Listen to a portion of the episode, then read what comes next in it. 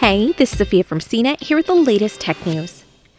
U.S. wariness of Chinese tech firms was underlined again on Friday when the Commerce Department sent a letter to companies in the states reportedly telling them they must get a license before exporting certain goods to China's largest chipmaker, out of concerns about military use of technology.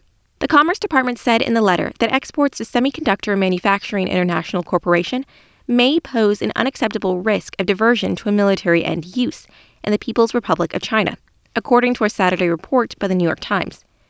Last year, the U.S. placed restrictions on companies selling gear to Chinese telecommunications giant Huawei over concerns about Huawei's relationship with the Chinese government and fears that its equipment could be used to spy on other countries and companies.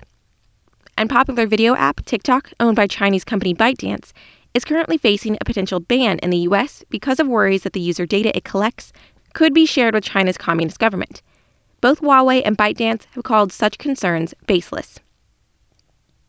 The Times notes that though SMIC is China's most technologically advanced manufacturer of semiconductors, it lags years behind industry leading chip makers and can't make chips that support the most cutting edge applications. And for the processors it does make, it relies on equipment and software from American companies.